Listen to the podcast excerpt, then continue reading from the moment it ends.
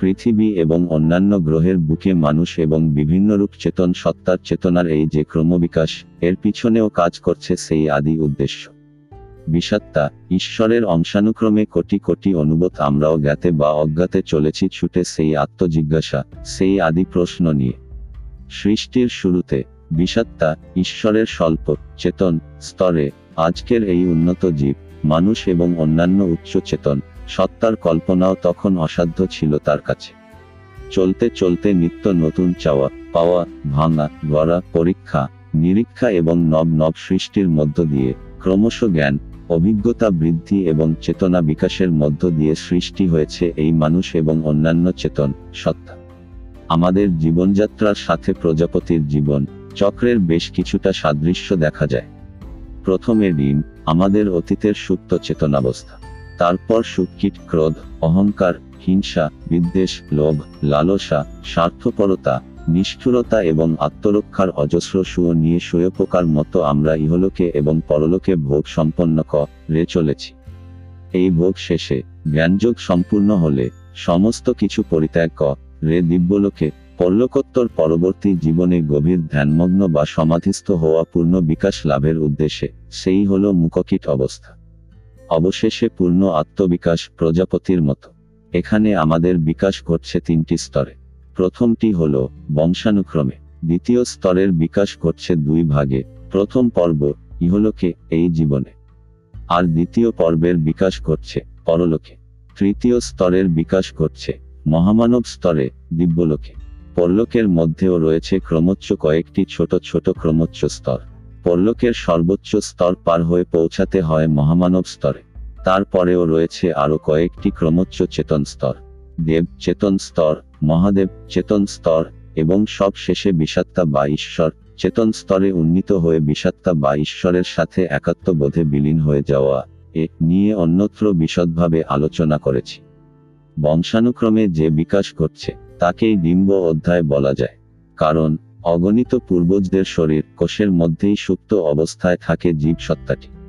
পূর্বজদের অর্জিত জ্ঞান, চেতনা, যা সংক্রামিত হয় তাদের শরীর, মস্তিষ্ক কোষে, মন সফটওয়্যারে এবং তাদের শুক্রকিতে বা ডিম্ব কোষে। পূর্বজদের কোষের মধ্যে সুপ্ত থাকা অবস্থাতেই বংশ, পরম্পরায় ক্রমশ বিকশিত হতে থাকে ভবিষ্যতের হবু জীবসত্তা।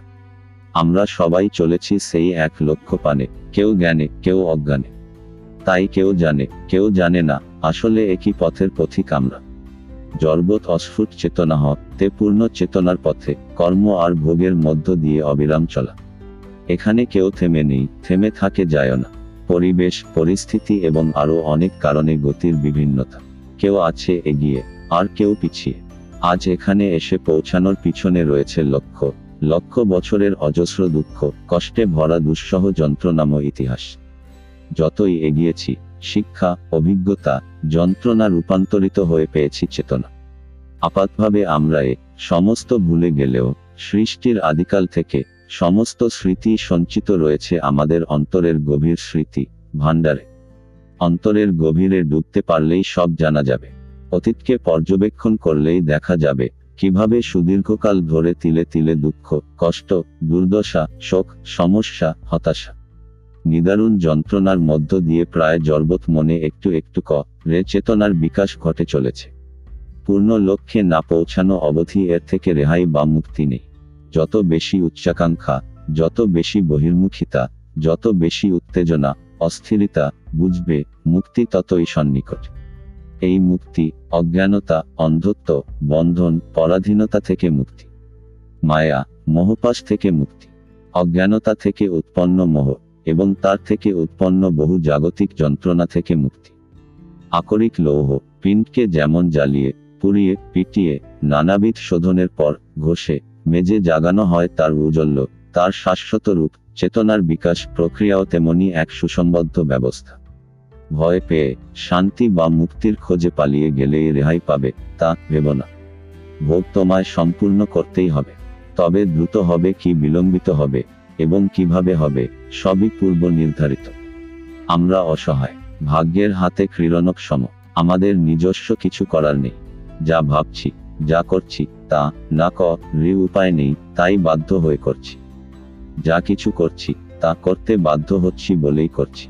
অজ্ঞানতাপষ্ট মনে হচ্ছে, আমি করছি, আমি বলছি, আমার ইচ্ছায় হচ্ছে বা ঘটছে। আমরা কেন এই স্বাতন্ত্র বোধ, এই বহুত্ব, শুধু বিষাত্তা বা ঈশ্বর সৃষ্ট জীব, জগতেই নয়, এই বহুত্ব মহাবিশ্বের সর্বত্র? একই তবে বিষাত্তার একাকিত্বের দুঃসহ যন্ত্রণা থেকে মুক্তি পাবার প্রয়াস। আসলে, তার অদৃষ্ট বা ভাগ্য। মহাবিস্ফোরণের পরক্ষণ থেকে দশ দিকে ছিটকে ছড়িয়ে পড়া ছোট বড় জমাট বাঁধা প্রতিটি অংশ, প্রতিটি কণা, প্রতিটি অণু, পরমাণু সেই চরম আঘাতের ফলে আত্মবিস্মৃত হয়েছে। একত্ব ভুলে স্বাতন্ত্রবোধ নিয়ে ছুটে চলেছে, কর্ম করে চলেছে যে যার অদৃষ্ট মতো এর পিছনে সৃষ্টিপূর্বে আত্মসম্মোহন দ্বারা আত্মবিস্মৃতি সহ অজ্ঞানাবস্থা লাভ ও এর অন্যতম কারণ। এ, যেন আমাদের শরীরের মতো।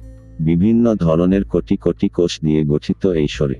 যেন প্রতিটি কোষ নিজেকে বোধ করছে স্বতন্ত্র সত্তারূপে। কর্ম ক, রে যাচ্ছে যে যার মতো।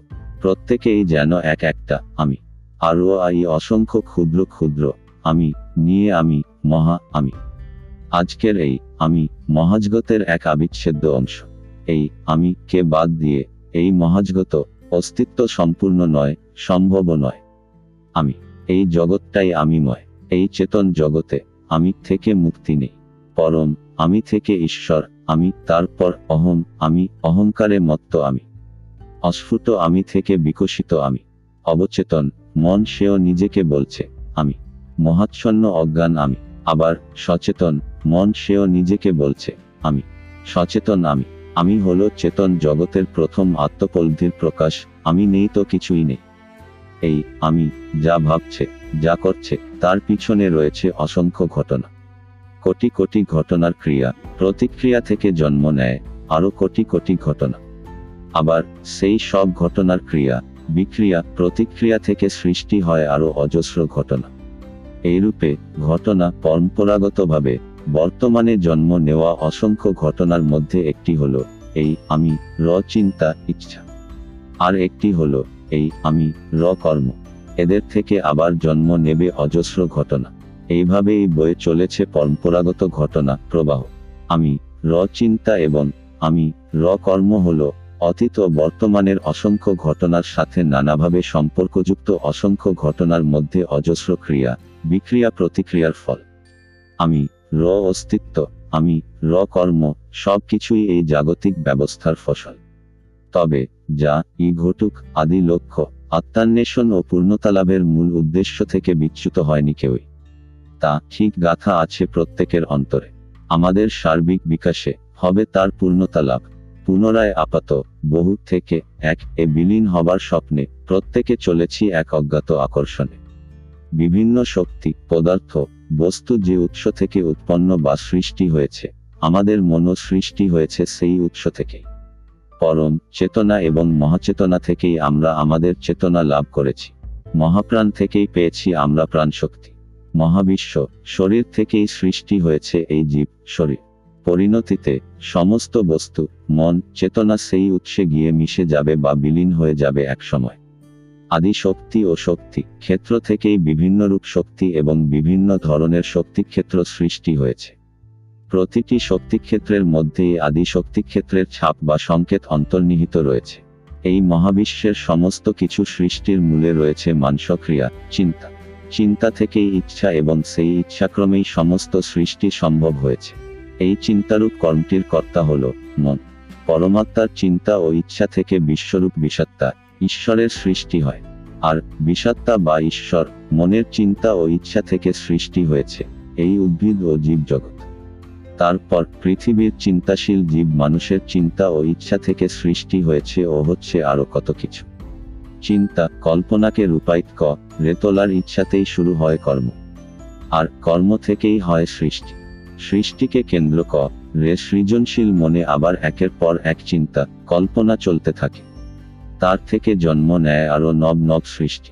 তবে, অনেক সময়ে, যা কল্পনাতেও ছিল না, তা ও সৃষ্টি হয়ে যেতে পারে, ঐচ্ছিক ও অনৈচ্ছিক ক্রিয়ার যৌথ কারবারে। অনেক সময়, চিন্তা ও ইচ্ছানুরূপ কাজ না হওয়া, সৃষ্টি না হওয়া, সফল না হওয়ার জন্য দায়ী হলো এই অনৈচ্ছিক ক্রিয়া, ভাগ্য। অনেক সময়ই চিন্তাকে প্রভাবিত ক রেথাকে পরিচালিত ক রেথাকে এই ভাগ্য। অজ্ঞানতা জনিত মোহ মায়াবষ্ট যতই বহুত্ব বোধ করুক সবাই, প্রকৃতপক্ষে বিষাত্মা বা ঈশ্বর কিন্তু বহু হয়নি কখনোই।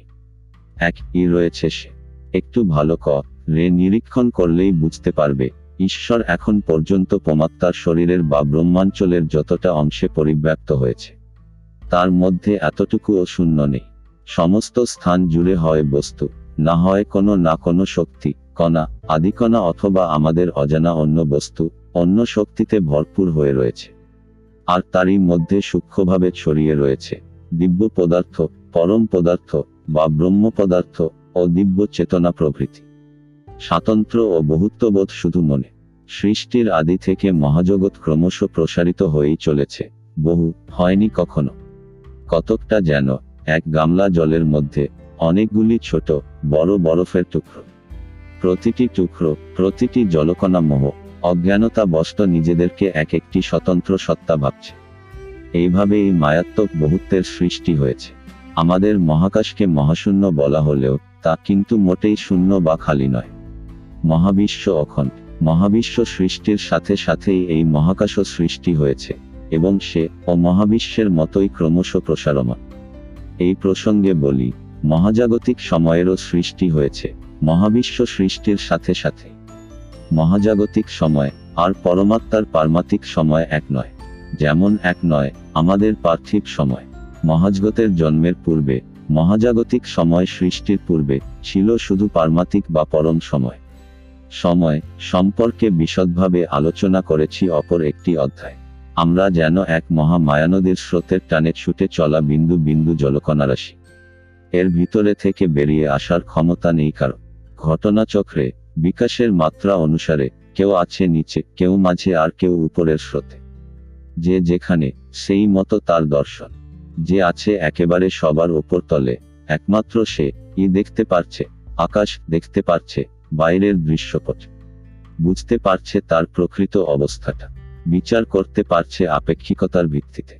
কিন্তু ওই পর্যন্তই এই স্রোতকে অস্বীকার বা অগ্রাহ্য করার ক্ষমতা নেই তার। আনন্দ পেতে চেয়ে কর্ম, যজ্ঞে নেমে, না চেয়েও জ্ঞান লাভ হয়। তবু যদি আনন্দ না পেতে চায় কেউ, দুঃখ পেতে হবে জেনে। কেউ যদি এগিয়ে না যায়, তাই জ্বালাময়ী দুটি ক্ষুধা সর্বদা জ্বলছে এই দেহে। সেই সাথে আর আছে, রোগ, যন্ত্রণা, আত্মরক্ষার তাগিদ, এদের মেটাতে গিয়ে ছুটতেই হবে। জ্বালা নেভাতে গিয়ে আরও জ্বালা বাড়ে। না চেয়েও জ্ঞান ও চেতনা বেড়ে ওঠে নিজেরই অজ্ঞাতে। ওদের তাড়নায় এইভাবে চলতে চলতে একটা সময় আসে, যখন জ্ঞান লাভেই আনন্দ অনুভূত হয়। ক্রমশ আত্মজ্ঞান, আত্মচেতনা, অন্তর্নিহিত সুপ্ত আত্মশক্তি বিকশিত হতে থাকে। অতপর এক সময় যখন দিব্যসত্তাটি বিকশিত হয়ে, ঈশ্বর, আমি তে পর্যবসিত হয়, তখন আপাত পূর্ণতা লাভের সাথে সাথে আসে অচলাবস্থা। এক আকার ধারণ করতেই বিচ্ছিন্ন থাকা সম্ভব হয় না আর। একাত্মবোধ, অবিলম্বে একীভূত, একাকার হওয়ার ডাকাশে অবশেষে বিষাত্তা বা ঈশ্বর, মনের পূর্ণ বিকাশ ঘটার সাথে সাথেই তড়িৎ গতিতে, তৎক্ষণাৎ তার সমস্ত অংশের, এমনকি অজ্ঞান, অন্ধকার অংশেরও পূর্ণ বিকাশ ঘটে। তার সমস্ত অংশের অজ্ঞানতা, অন্ধত্ব, অন্ধকার দূর হয়ে, আলোকময় হয়ে ওঠে এক নিমেষে। এদিকেও তখন দেখা যায় নিকটবর্তী দুটি বিপরীত বিশ্ব ক্রমশ প্রসারিত হতে হতে একে অপরের অতি নিকটে চলে এসেছে মিলনের আকাঙ্ক্ষায়। শুধু আমাদের বিশ্ব, ই নয়, অপরাপর বিশ্বগুলির ক্ষেত্রেও ঘটে একই ঘটনা। হঠাৎ এক সুতির আলোর ঝলকানির সাথে সাথে ভোজবাজির মতো সব নিমেষে উধাও। বিপরীত বিশ্বগুলির মিলনের মধ্য দিয়ে ঘটে সৃষ্টিলীলার অবসান। এ ঘটনা শুধু আমাদের বিশ্ব এবং তার বিপরীত বিশ্বের ক্ষেত্রেই নয় একই সময়ে, এই একই ঘটনা ঘটে অন্যান্য সমস্ত বিশ্ব এবং তাদের বিপরীত বিশ্বের ক্ষেত্রেও। অত্যন্ত উত্তেজনাপূর্ণ এক কল্প নাটক দেখা শেষ ক, রে, পরিশ্রান্ত পরমাত্মা বা পরমব্রহ্ম, নিজেকে সঁপে দেয় গভীর নিদ্রার কোলে। মহাবিশ্ব সৃষ্টি রহস্য উন্মোচন, অধ্যায় এখানেই শেষ হল। যাকে জানা দুষ্কর, জানলেও ব্যক্ত করা কঠিন, সেই অব্যক্ত পরমাত্মা বা ব্রহ্মের অতি কিঞ্চিত মাত্র ব্যক্ত করা সম্ভব হলো। শুধুমাত্র তার ইচ্ছাতে এটুকু নিয়েই আমাদের সন্তুষ্ট থাকতে হবে এখন।